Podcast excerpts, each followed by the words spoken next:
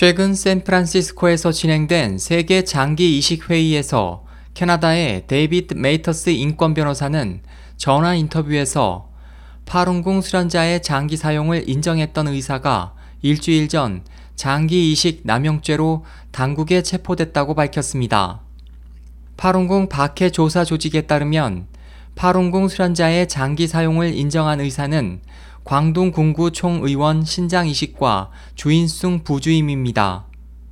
파룬궁 박해 조사 조직에 따르면 주인숭 부주임은 파룬궁 수련자의 장기를 사용한 이식 수술에 관여해 왔습니다. 지난달 28일 중국 법제만보는 주 부주임이 신장 불법 매매와 이식으로 체포됐다고 전했습니다. 메이터스 변호사는 주 부주임에 대해 파룬궁 장기 적출이라는 혐의가 아니더라도 그동안 그는 장기 적출에 관한 수많은 논문을 발표했고 관련된 일에 종사해 왔다고 말했습니다. 살아있는 파룬궁 수련자로부터 장기를 적출하는 범죄에 대해 국제사회도 관심을 갖고 있습니다.